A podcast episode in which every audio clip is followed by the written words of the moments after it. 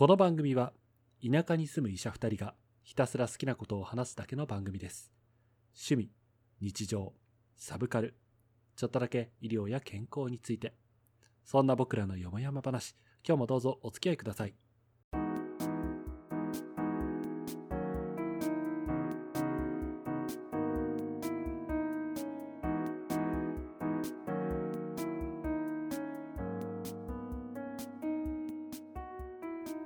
田舎ドクター1号のロンです2号の監督です。今日もよもやまなことを喋っていきましょうということでよろしくお願いしますさあ前回の衝撃の漫画紹介から早2週間経ちましてそうですね。ね読んだ全部？全部、あ、でもレナード読んだ。あ、でもあの、あの、スワン、スワンじゃねえや。白鳥も読んだし、うん結局ガツリも読んだから、読んだ。うん読んだねうん全部読んでた。あ、すごい。いや俺も全部読んだいやーやっぱね短編漫画ってこうさっと読めていいよねなんか、うん、面白かった。なんかあの、うんレナードがなんかあれっぽかった。恥恋に、みたいな。あ、恥恥恋じゃない。あ、違うんだっけ。えっ、と、逃げ恥。逃げ恥っぽい雰囲気が。あああの絵の。あの主人公がわけわかんない理論展開しだすところとかは近いかもしれないよねうん。で、なんかふわふわとなんか、なんか妄想みたいなのが始まってぶっ飛んでくる。確かにそう言われればそうかも、でなんか終わり方が絵本みたいですごい面白かった。うん、うんいいでしょさらっとしててさらっとしてる。ドロドロもしてないし。そうそうそう、お茶漬けっぽい感じでこうお茶漬けっぽい。なんか、俺が読む短編ってあの、読み終わった後なんか、うつ展開かこう、何か考えさせられて、何を言いたかったんだ、この作者はっていうのが多かったから、なんかちょっと新鮮だった。まあ、監督は絶対読まないタイプだからな、はいね。そうそう。まあそうこれの感想をやるだけで多分5時間ぐらいかかるので今日はちょっとあのー一つリトルフォレスト。あ？れ、あの、アンケートの結果は言わなくていいの？あアンケート？アンケートの結果ね、なんとですねうん。え1票だけ入ってました、うんうん。レレナード現象に1票入ってました すごいよね。なんかどう、もともと知ってたのかな、レナード現象。わかんない一体あツイッターの投票ってさ結局誰が入れたかもわかんないからさ、うん、まあまあ心優しい誰かが押してくれたんでしょうきっとそうだね。確かに。ありがとうございます。はいということで前回の勝利は私ということで、そうですね。なんか、釈然としないけど。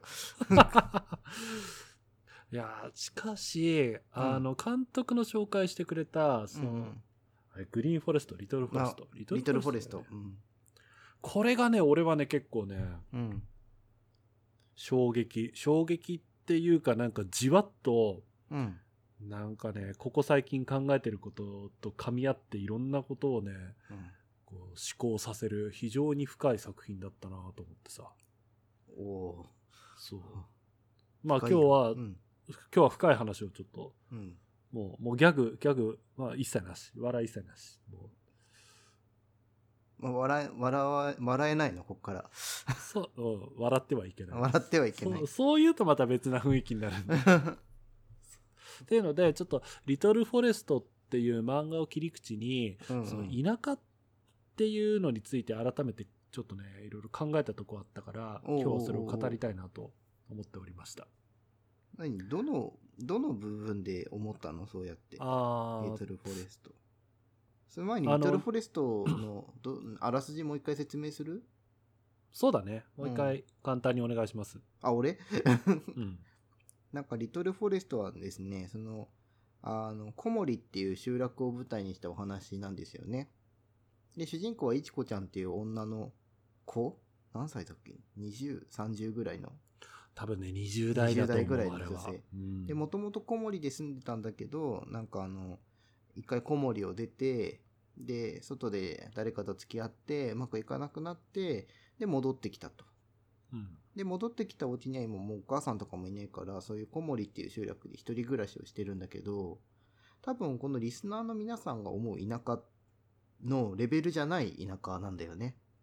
なんか本当に、うんと、農業とかをされているのがベースのなんだけど、例えばその近くにスーパーがあるとか、あの、そういう環境じゃなくて、まあ、あの、だるまストーブで、あの、なんていうのか、料理の作り方とか、あのある程度保存食を作っておいたりとか、本当になんかその昔ながらの、そのスーパーとかなくなっても、まあそこそこ全然困らないタイプの生活をしているっていう、あの、その日々の暮らしをまあ淡々と書いてるっていう漫画ですね。あそこ多分下手すると下水じゃねえよなきっとなうん、可能性は高いよね。あとあの、水道水じゃなくて多分沢から引いてるとかっていう、ねでも驚かない。うんそのレベルの田舎なんですよね、うんうん。で雪の降る描写が結構がっつり書いてあってうん。その今ちょうど豪雪地帯にいるから分かるんだけど、うんうん。やっぱりその除雪だけで本当に手間がかかるんだよな。うんうんうん。でただ一方で除雪ってうちで待ってる人が先にやっておいてうん、で帰帰ってきた人はその苦労を知らなくってみたいな、うんあの描写がすごくねこうあこれはなんていうかすん雪を知ってる人じゃないと書けない フレーズだなと思ってね読んでたよ。俺実家でもう雪かきとか全然しないよ。そうそうそうそうそう。そう、そのね、こう、うーんと、今回いくつか思った、そのポイントとして、うん。うーんと、当たり前になりすぎていることっていうのは俺の中で一つポイントだったの。その、今俺たちはさ、普通に米を食って、気が向いたらパスタを食って、気が向いたら麺を食ってとかいろいろやるじゃない。うん。まあもちろんコロナの中でそういう制限も結構あるはあるけど、それでも食の自由とかって当たり前にあるでしょ？うんうんうんでも、あの、いちこちゃんの暮らしてるところはうんうん全然そうじゃなくってさ、うん。うん。保存食をちゃんと作っておかなければ冬には食べるものがなくなってしまったりとか、その時その季節に食べれ、取れるものをありがたく食べたりとうか、ん。本当にこう自然の中に暮らすっていうことは、うん。その自然に左右される不自由さっていうのが本来あるべきなんだよ。うん。でも、俺も監督もさ、うん。ありがたいことにそういう不自由さってほとんど感じずに育ってるじゃない、うんうん東北の田舎で医者をやってる俺たちですらこんなうん。ってことを考えると、うん。その当たり前さって非常に、なんていうかな、こう、どんどんあその当たり前はこの日本中に広がっていて、もしかしたら世界中に広がっていて、うん。そのうん。第一次産業のうん大変さだったり、うん。その天候一つですごく変わってしまうような不安定なものに、うん。俺たちの当たり前は支えられてるっていうことを、いうん。やー、本当に改めて考えさせられましたよ。いらっしゃい。そう。一方でさ、この一第一次産業ってやっぱりなり手が少ないとか後継者不足とか、あと,、えっと機械化とか AI 化が今非常に進み始めてる分野じゃない？うんうんで水根栽培で腰を痛めずに育てる農作が始まったりとうん。か、ね。うん。あのドローンドローンとか AI とかで自動管理ができるようになったりとか、うんうん。それはもちろん立派なことなんだけどなんていうか地に人間という生き物が地に足をつけて生きているところから我々は足を離しつつあるんだなっていうのもまた感じたんだよ。うんうんうん。そうなんですよね。っていうのがとりあえず思いついた感想のポイント。いやー、それすごい共感ですよ。もうそれ、喋りたいですね。もうずっと思ってますよ、うんそれは。そうそうそううんいやよかったよかった。いやこれはねこれこれが当たり前じゃないって気づい気づけたことは非常に大事なことと同時にうん一体この日本でどれだけの人がちゃんと「いただきます」ができてるんだろうかとか思うわけよ。あの、農業の体験とか俺ほとんどしたことないんだけど、めちゃくちゃ大変だよね。大変。中学校の時にあの衣装ケースで稲作作りとかっていうのをやったんだよな。家庭科の授業とかでさ。でさ、夏休みとかさ、入るわけよ。で、水当番とかあってさ、うん。だわざわざ水の部活俺やってなかったから、うん夏の部活とかも全然ないけど、うんうんうん水のためだけにうん。中学校に行ったりとかしなきゃいけなくって、うんあれは大変でしたね。なんかあの外来でさあのおじいちゃんたちがさ「いや水の管理があるから遠くの病院には行けねえよ」って聞いたことない。ああるあるある、全水然ある。あれ最初何のことか分かんなかったけど本当なんだよねあれ。うん。あれやっぱりだで本当に水田が終わっちゃうんだもんね大事なタイミングの時に稲が冷えるだけで一気に収穫量も減るしね。うんそこら辺本当にシビアな世界をやってる。うんで、取れた米をどれだけの人がちゃんと食ってるのか。ごめんなさいそうだぞ、お前。データ、ローカーボダイエットとかって言っておにぎり半分捨ててるんだろ。うんしてないです。食べてます。そうなんだよ。だからさ、その、まあ特にさ、もあの食品ロスがどうのこうのとか、いろいろフードロス。先まででその、うん。そうそう SGD とかの取り組みもちょっとずつ浸透してロスを減らそうとかって文化になってるけどうん。なんかさその前にさこの手元に野菜とか米とかお肉とかがどうやってたどり着いてるかとかっていうのをもう一回ちょっと俺たちはきちんと知るべきなんじゃないのかなって思うわけよね。まあ肉とかはかなり悲惨な状況だけどね。ねうん。すごい工業製品食ってるみたいな感じ。そうそう。途中でほらいちこちゃんもさそのカモ締めに行ったりとかっていうのうんうんうもん。あったじゃん、うん。カモ締める時には私が呼ばれてみたいな。まあうん。美味しいんだけどみたいなさ、うん。そうなんかそこのたくましさみたいなところもやっぱりあーなら田舎ならではっていうかその第一次産業に関わってるからこそえー、生き物かわいそう食べられないじゃなくってうん。やっぱり食べない食べることが自分のその人次の明日につながってるとか、きちんと感謝していただくみたいなところをしっかり割り切ってやってるところなんかはまあやっぱりそうだよなってシビなんかシビアに見せないように書いてるところがこれは上手だなって思うわけ、うん。なんかシビアすぎないけど重いよね。セリフが一個一個ね。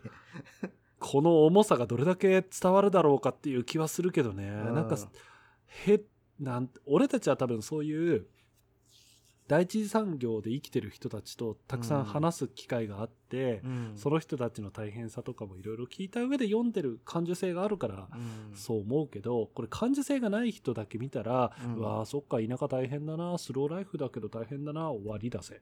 うん。ストーブでパンできるんだみたいな。そうそうそうそう。あーなんか田舎暮らしでも結構ごちそう食べてるじゃんみたいな。大変だよって思うけどねそう思う。うんなんかやっぱその本当に東日本大震災でやっぱりそう思った人がめっちゃ増えたんだよなって思ってて。大震災で？そう。あそこからだもんなんかやっぱ移住の流れ。ああ U ターン I ターンの話か。まあもともとあったんだけどやっぱりそのうん。増えたなーって。やっぱきっかけの話を聞くんだよね、そういう時になんていうのかな。まあ移住した人とかのきっかけ若い人は特にそういうのをきっかけでっていう人やっぱいらっしゃるから、やっぱあの時ってそのライフライン止まったりしたわけじゃん、うん。うん。でも農家は何も変わらなかったみたいなさ やっぱあるのをきっかけにやっぱその都会の脆弱性とかまあそのうん。都会で暮らすっていうことはねあの安定したものじゃないからね自然界的には逆にそこなんだけどさなんかさ俺この前ねうんとどっかの社会派ブロガーの記事みたいなの読んで、うん。と車で生活が成り立ってるような田舎は災害に弱いみたいなことを書いてらっしゃっててさうんうんうんそうそうそう。そういう人たちがその土砂崩れとかで被災して家がなくなった時にうん。うんその人たちはお金がなくても回る生活をやってるからうんうん。立て直す術がない。だからこそ今のうちからそのし集合住宅化その災害に強い集合住宅みたいなところを話を進めていくべきだみたいなことをその人は書いていて、ん？なんかこう、いや、つまり災害っていうことだけで見れば、一人で田舎で畑を持ちながら戸建てで住むっていうのは、うんハイリスクであるっていうことを言いたいみたいなんだよね。あ、なるほどね。そういうこと？そうそうそうまあそりゃそうだで うんうん。で結構あの新日本でもさうん。その新新日本ってあの結構インパクトあったあ本あったじゃん読んだことある、ない。あー、なんかあの出てたね。はいはいはいはい。そうそう日本日本は今から生まれ変わらなければならないみたいな、うんうんうんで教教育のシフトチェンジだったりだけじゃなくてその超高齢化社会においてのその生存戦略みたいなところで、うん、やっぱり、そこでも高齢者の集合住宅うんうんかみたいなところをうん提唱してるんだよ。うん。で、なんかね、このリトルフォレストを読んでう、ん読んだ直後にそういった話を聞いたもんだからうん。う、ん。なんていうかさ、それはさ、うん。理論的にはわかるんだけど、うんうん。これを書いてる皆さんの当たり前が一体どうやって支えられてるのとか、君らが食べてるご飯とかうん。がね、どうやって生まれてるのかとか、うんもう一回そこ考えてからでもいいんじゃないのかなみたいなうんうんとかねいろいろなんつうかな時代の流れと。人が生きるっていうことをきちんと生きるっていうところは両立できないのかなとかねかなり考えさせられたんですよ。おどうぞどうぞ。いらっしゃい。そうここここなんだよなまあともかくこの本をさらっと読んで田舎暮らしってああこんなんなんだいいよねみたいなただの、うんそのゆるキャン的なねうんうん知らんところに行ってキャンプしました楽しいみたいなものと同じレベルでこの本は考えてはいけないと思う。うん。なんかその、うーんと、難しいな。ゆるキャン的な感じでは書いてないんだよね、この本はね。でも別に自然が過酷っていう話もしてないんだけど。そうそうそうそう。自然の不安定さとうまく付き合いながら生きるってこういうことなんだよみたいな感じなのかな。でもの割にはいちこちゃん楽しそうなんだよね。なんだかんだでね。まあ、楽しい部分だけを抜き出してるからね。あそうそうそう。ああそうそうそう。うん。あのさ、このさこれ上下巻で終わってるじゃん。うんうん。であのーこの本の中でいろいろ書かれてない生活のパーツっていろいろあって、うんうん。例えばその医療の話とか介護の話とかっていうのはさっぱり出てくるんでみんなどうやって死んでいくかっていうところも書いてない、で最後の最後にうん。私たちがたくさん子供を産んで、えー、と小学校を復活させるんだだみたいな話してるんだよねみたいなところで初めてそのうーん次時代につなぐとただ生きるだけじゃなくて、うんその新しい世代いなくなる世代の話がちょっと出るぐらいで終わってるんだよ。うん。ここの部分をこの人が書いたら一体どうなるのかなってすごい興味があった。書いたやつあったかな。この人の作品全部読んでないからな。医療の分野でいくとね、あの、普通の暮らしの中から医療は全く見えないのよ。うん。なんか前も、俺はたまにどっかで喋るんだけど、そう俺これのレベルの集落に遊びに行ったことあるんだけど、あの、元気な人しか住めないから、こういうところって。あの介護がある人とかそのね病気がある人とかあとデイとか時を行ってる人はもうほぼもう集落にいないから、存在がなくなっちゃうんだよね合わないんだよねそもそも家から出れなくなったらば、その人は多分山に行くんだろうな。ああまあそうだね。山に行くっていうことだよね。そうそうそうほとんど。うん。ねニアリーイコールだとそう。あ今の山に行くっていうのは、あれうん。だよね。小山信仰の方のね。そうそうそうそう。小山信仰の方だったり、まあ、姥捨て山って言い方をしてもいいけど、だからねその医療と介護のうちらはことをやってるんだけど、その、まあ、昔は逆にこの中にあったんだと思うんだよね。こういうその、リトルフォレストの中にもおそらく語られてたような話なんだけど、今現代って、あの、まあ、医療とか介護が進んだ分、もう、描かれる余地がなくなっちゃったのかなっていう気はする。うんと思う。昔はだってなんか、うん。曖昧だったところに線引きがされてしまった？うん、いやもう本当に分断はあるよ。うんだから多分、介護のやり方とか、看取りのやり方知ってる人はもうほとんどいないじゃない？家での。うんあと、民間医療的なのも結構廃れたでしょ？これの時はこうしたらいいみたいなやつももうなくなっちゃったし、おばあちゃんの知恵袋おばあちゃんの的なね知恵袋もなくなっちゃったし、だから昔はその医療とか介護がそのなかったからこそ、まあこうやって対処するっていう知識とかはすごいいっぱいあったけど、あの、うん使わなくてよくなっちゃったから、まあ、もうそれは別に何いいとか悪いとかじゃなくて自然の流れとしてそうなってるっていう。うんまた、あの、大正時代の人とかに、あの、あなたのおばあちゃんどうやって亡くなったんですかとかって聞いてみると、なんかあの動かなくなって2週間ぐらい寝てたら行ったみたいな 感じ。うんそれをいいとも悪いともここでは言うつもりはないんだけど、うん。そそのやっぱり元気であるからこそああいう生活ができるっていうのは本当に思うね。足腰がややっぱり立たなければえーと絶対に、えーロバタは歩いてはいけないしうん。で一生懸命歩いて一生懸命仕事できる人がその集落で初めてこう他者と交流ができる。うんうん。それができなくなったらあー集落のメンバーから外れてしまうっていう非常に厳しいけどこれが自然なんだなっていううん。すごく、うん現実現実をなんなんつうかな見え見えてたはずの現実を漫画という形で直面化させられた感じ でもだって動けなくなったらね、もうだってずっと家にいるしかなくなるからね。で、だんだんご飯も食べれなくなるっていうのは当たり前。外来で見てる人たちっていうのはそこの部分を生きてる人からすその山に帰る人たちの意向の部分をうん。見て改めてそこを見てるんだなっていうのはすごい思った。まあ勉強になりましたよ本当に。なんかこう。うん。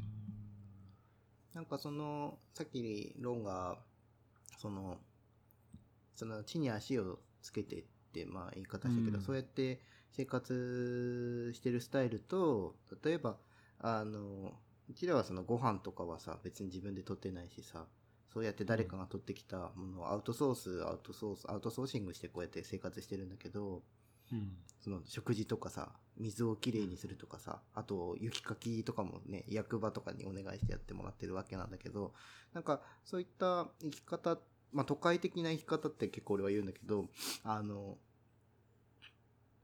どうやったら困ざるのかなってすごい考えたことあるんだよね。うん。で、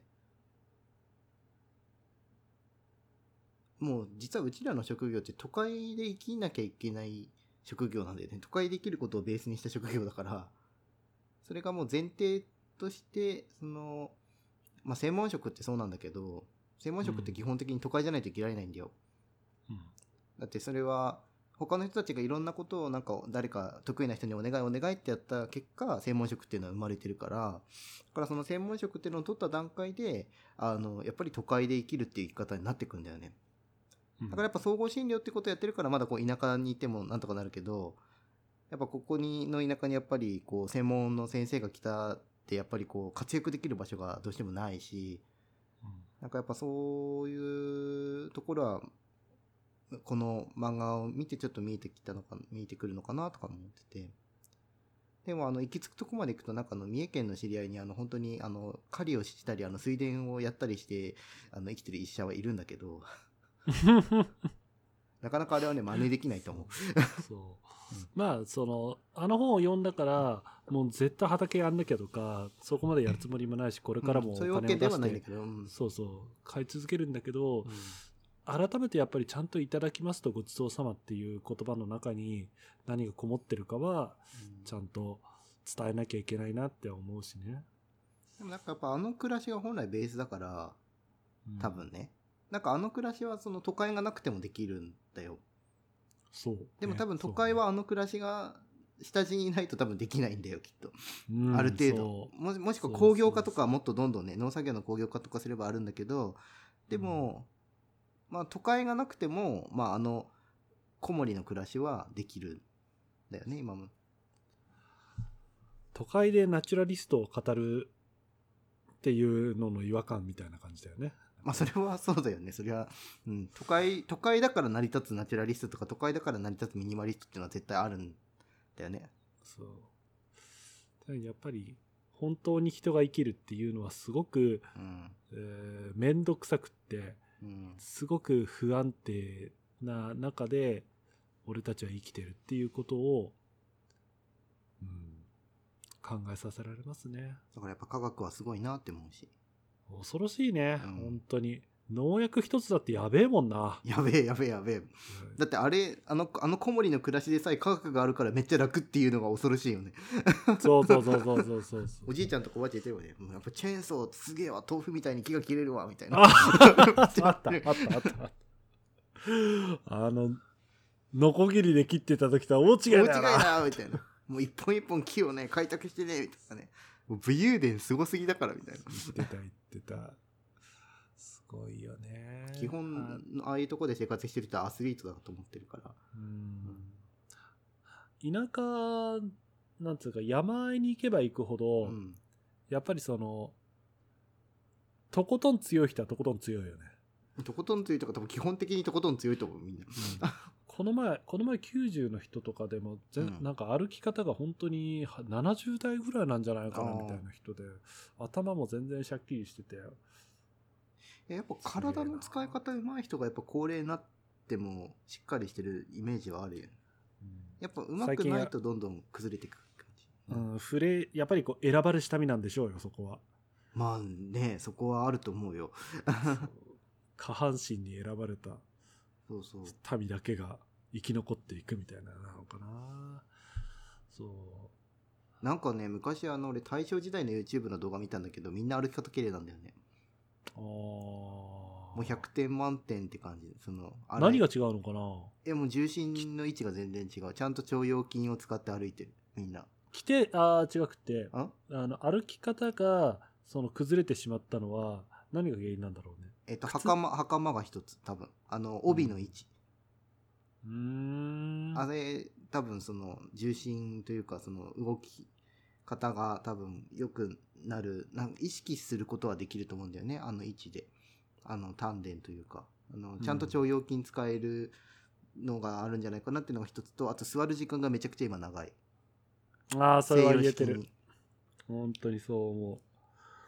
本当にね、座ってるからね。歩かなくなったし、歩かなくても良くなったし、歩き方が、その、いまいちの歩き方でも長時間歩かないから、そんなに困らないから、歩き方メインの、メインの移動手段だってまだまだ車じゃないもんな。あ全然みんな歩いてた大通りっていうのはもう人がいっぱい歩くとこっていう感じでね、ずっと歩行者天国だった。面白いよ。まあ、人は変わっていくし、時代の変化の中でやっぱり適応化していくのは、それは生き物として当然なんだけど、うん。なんというか、うーんと、適応化するべきところと、大事にしなきゃいけないところみたいな、大事にすべきところか、うんうんっていうのはやっぱりあって、その中の一つが、その、リトルフォレストで、監督がこの前紹介した時に原風景って言ってたけど、うんそうそう、人間っていう生き物の、なんていうか、元の形うん。で、その、現代化していく中で、こう、我々が置いていったものが多分その漫画に書かれてるんだろうなって思うん。なんか俺はあれを失うことはめちゃくちゃ不安なんだよね。本当に不安う。。うん、と思うと思う。それこそ、あれよね。完全な自動化、機械化、うん。近未来の世界。なんというか、あディストピア系の、そうそう。そうそうそう。管理ともう反対方向の世界なんだよね。うんあほっとくと人間はどんどん管理していく方向に入るんだけど、都市化になると。うん、あの、不安定不安定であることっていうのは効率が悪いから、うん不安定さを安定させるにはやっぱり管理するんだよな。だからね、その集約化して管理しやすくしてっていう流れになるでしょそうなんだよ。そう、もちろんね、それが正しい、正しいっていうか、それがやりやすいし、う。うん。人という種族が生き残る技術っていう技を持った上で、取り得る戦略であることはもちろんわかるんだけど、うんそこまで不安定さを捨てるべきなんだろうかみたいな。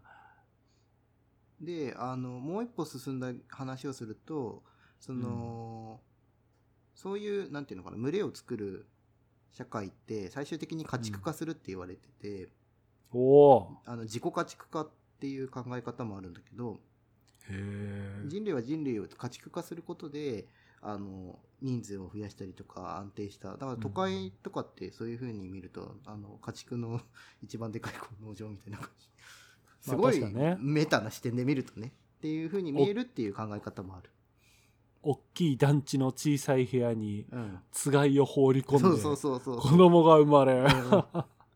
で、家畜化のあの特徴としては暴力性がなくなるとか、なんかいろいろあるんだよね、そういうのが。どうなんでしょうね。我々東京に住んでませんから、なんとも言えませんけど。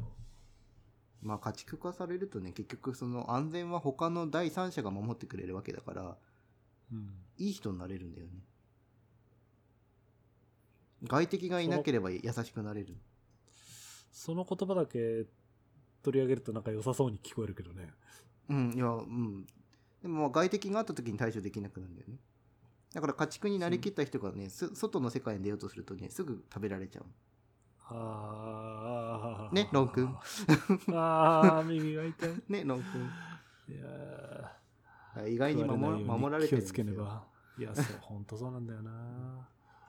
俺たちの知らないところでいろんなことを守られて、こうやってのんきに医者なんかやって暮らせてるんだよな。感謝感謝ですよ。感謝感謝です、本当まあ、そういう、その、なんていうかな。多分感受性の差はある、この本は。俺的にやっぱこのリトルフォレストと対をなすものとして、ハーモニーとかサイコパスを見てほしい。うん。あ、ハーモニーがいいと思うね。ハーモニーはね。うん。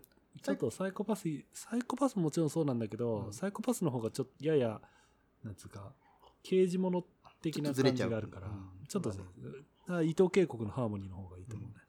ああ、これは伊藤渓谷のハーモニーについても今度語らなきゃいけないですね。そうですね。もう、なんかでもこんな、こんな真面目な回続けても多分みんな楽しいのか全くわからないけどね。ハーモニーはね、もうどんどん暗くなるからね。いや、そう。うん。まあ、今回は本当ね、一切笑いなしでもう盛り上がってしまう、うん、盛り上がってしまいました。ねもう、誰とかワールド。あ、一個、一個だけ？一個だけ。あのさ、あのね、リトルフォレストで、うんいちこちゃんの作ってるものはみんな美味しそう。あ、なんかね、美味しい話、楽しい話すると、あの、ごめん、納豆餅あったね。ごめん、俺読んでたね。納豆餅あったでしょ？あった知らんかったあったんだあのね、つきたてのお餅をね、すぐちぎって丸めて、すぐ納豆入れて食べるのあれはね、美味しいのよ。本当に美味しい。ね、俺あれ初めて見たのいっぱいんだけどさ、雑煮に筋子って入れんの？いやー、俺も見ない。あれは初あめて知ったれ美味しい。俺筋子が好きな人としては、ね、実はやってみたい。うん。あと、あの、麹サワああ、ああ、あの、甘酒の、なんーか、そう、甘酒サワーあか。あれもね、あなんか美味しそうだったよね。パンが美味しそうだった。あ、そう、自分でパンを作んなきゃいけないとかっていうのも、まあそうだよなとか思いながら。でもなんか、マキストブいいなってさ、マキストブやってた人に言うと、バカを言うなって言われる。もうめちゃくちゃ準備大変だからって。あれずっと切らさないようにもすするために家から離れらんないとかって言うじゃん。うん。ほんとその通りだよね。だって1年前から用意しなきゃいけないんだよ、次の年。ね、乾かさなきゃい薪けないからとかもね、そうそう3年4年とか寝かせなきゃいけないもんね。どういう大世界変だと思う観なの？って。。そう。ただあったかいんだよね。あれヒートショックなりづらいんだよね。遠赤外線放射、放射熱なんだろうね、あれね。すごいよね。芯から温まるから。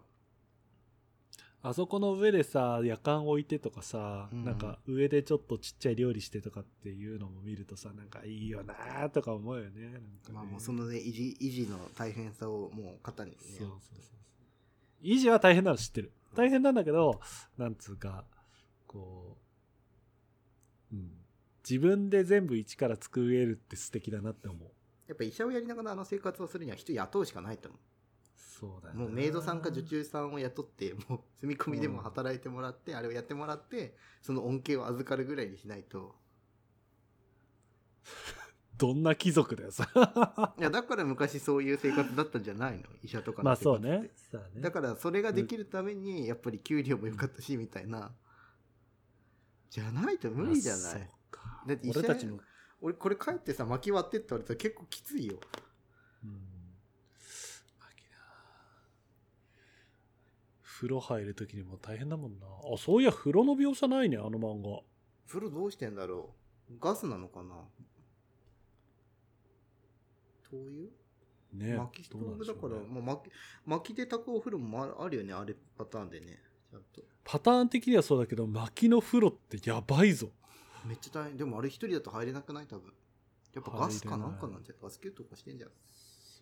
そうしかしガス、ね、まあ、まあそこら辺は突っ込まないでおきましょでもだだいたい給湯器は給湯器であるよ。う。うん。うん。いや、あれば使ってそうな気するんだけどね。うん、使ってんじゃないかな。そうそうそう。あ、ちなみに今、この話の出てきた田舎って、かなりグラデーションの広い田舎だから、その、世の中の僻地がうんみんなそんな薪ストーブでみんなこう必死に暮らしてとか、そんなんじゃないってことだけは一応お伝えはしておく。難しいよね。うちらも一応ね、人口5000人とかの何人だっけ？人口俺ね、この前ね、4000割った。4000ワットぐらいのうんところに住んでるけど、そういう生活ではないんだよね。うん、全然。ただ、あの、よ車で30分ぐらい行くとそういう生活の家が、ちら、ちらうん。あるけど、そこも結局電気は通ってるから、えなんだかんだでオール電化してたり小森もだって電気は通ってるじゃん、あれ多分。あ、そうそうそうそうそう。だから、あくまであの漫画は、こう、なんていうかな、切り取りしてるものだっていうことはちょっと、うん。ああんうわー東北の田舎ってみんなこんな暮らししてるんだ。うわーかわいそうみたいな感覚されると大変かなっていう感じ。なんかまあ、でも選べんだよね。ああいう生活をしてもいいし、うんね。スーパーで手打ってもいいし。だから移住してきてる人は結構あの、ウェブデザイナーとかの仕事を持ってきて、そういう環境の中で、あの、都会を取り入れた生活をしてたりとか、まあいろんな暮らし方あるから今。そうね。趣味として、なんつうか、食っていく分絶対取んなきゃじゃなくってね、うんうんうんこうちょっとこう、季節感を入れたいっていう意味で少し畑やるぐらいだったらそこまで手間もかかんないだろうしね。やっぱでも、あの、リアル百姓を始めるのはやっぱハードル高い。リアル百姓は大変だと思う俺、。だから、体が無理。コス多分監督はね、5年ぐらいちょっと体の作り直しをしてからじゃない本と難しい当にそういうレベルだと思う、多分。愛されボディから愛されないボディにちょっとそ変えないと愛されないボディにならないとね、戦えないから。よしさあ、今回はちょっとこのぐらいにしておきましょうかね。ああのね、コメント来てた。ん？あ、そうなの？コメント返しをしてうん。エンディングに入りたいと思いますよ。。はいい。はい。えっ、と、じゃあ今週の厚弘さんからね。今週の厚平さん、コーナーですね。はい。ありいや今度です。はい。厚弘さんいつもありがとうございますがとう。ございます。えー漫画が、えー漫画は今家が狭いこともあって全く買わなくなりました。全く買わない。あ、そうですか。ただ、ただ最近は単身生活でアニメ Amazon プライムでよく見るようになったので、漫画もオンラインで読もうかな。お二人とも好きな漫画への熱量とプレゼンがすごくてどれ読もうか迷います。また読んだら報告します。だそうで全部す。読むといいと思うよ。ああ、全部読むといいっすよ。あの、アニメもね、またね、話が濃くなるからとりあえず置いときますけど、やっぱりあの電子書籍が我々の冊数の、所蔵冊数の限界を突破させましたからね。